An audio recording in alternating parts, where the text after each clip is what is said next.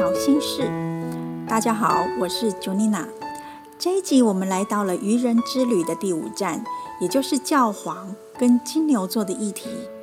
这个愚人之旅在前几站是在觉察自己内心的需求，第二个阶段，也就是八到十四站，是找出自己跟他人之间的连结。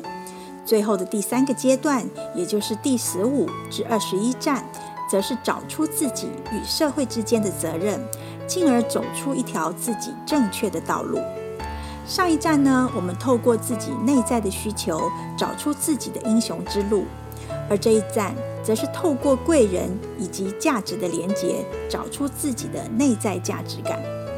因此，我们今天来到了教皇以及金牛座的议题。首先，先来分享一下金牛座。金牛座是十二个星座当中的第二个星座。有关于它的神话故事呢，是这样子的：有一位公主，她叫欧罗巴，她是宙斯有名的情人之一。如果以天文学来看的话，欧罗巴呢又称为木卫二，它是在一六一零年的时候由伽利略发现的，是木星的天然卫星之一。欧罗巴她年轻的时候长得非常的美。有一天，他在跟其他的同伴在海边游玩的时候，被天神宙斯看见了。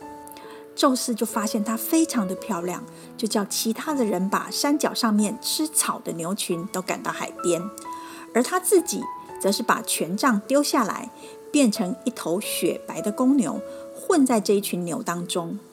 那些少女们呢？看到山坡上有一堆的牛群，一直朝着他走过来。其中有一头还非常的漂亮，而且是雪白色的。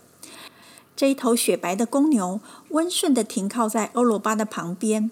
公主就觉得这头牛实在太美了，就小心翼翼的贴到它的旁边，然后摘了一把野花送到这个雪白公牛的唇边。这个公牛呢，就轻轻地舔着她的手，很温驯地躺在公主的脚下。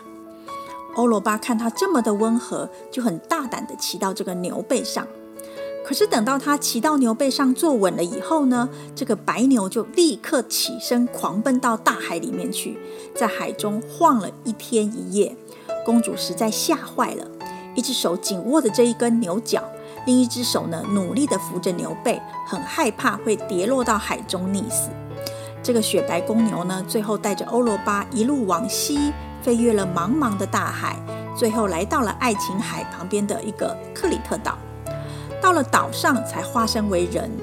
宙斯他的阴谋呢，就这样得逞了。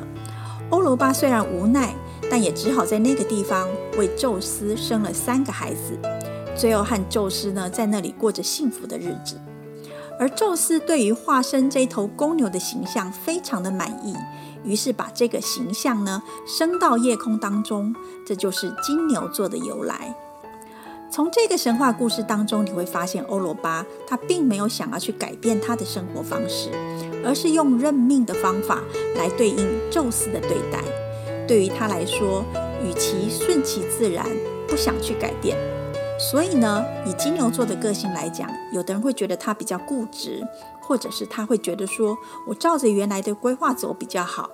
但如果环境需要你不得已去改变的时候，他也会希望说变动过后还是继续保持稳定比较好。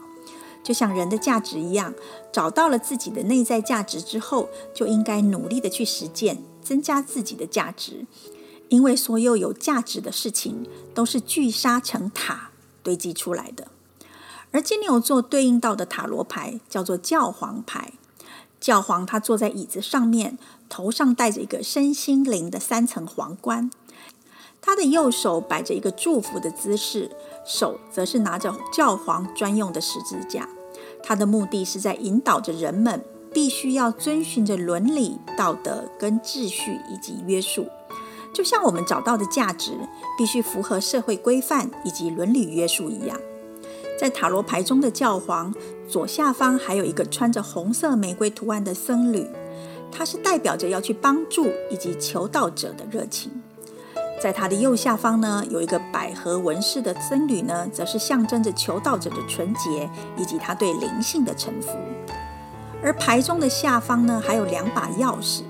这两把钥匙是能够通往天堂，以及疑问能够获得解答的钥匙。所以，这是一张具有心灵成长的一个牌，具有精神层面的最高境界。当我们人生遇到困境的时候，有时候需要心灵寄托，或者是给予自我价值的肯定。在人的物质丰盛之余，也要有敢于心灵的匮乏。教皇牌是要用我们用慈悲、无私奉献以及宽容的精神，要我们理解真正的有价值，不是你要你有多有钱，你有多厉害，或者是你有多少权利，而是达到身心灵的平衡以及合一，才能够解开心中封闭的钥匙。这种价值才是无价的。所以，我们来回想一下。如果我们的前几集当中，你必须在旅途当中扮演一位魔术师来赚取旅途费用，而到了上一集，你可能发现你并不爱魔术师这个角色，而是想要做一点什么事情。这就是你在上一集当中的英雄之路，你找出来了吗？而在这一集当中，我们要找出自己的内在自我价值。我们的三个问题就是：第一个问题，在第三站当中，你找出的某一项特质。而你会透过怎么样的方式来提升自己的价值呢？是透过旅游、阅读、看电影，或者是其他的学习方法？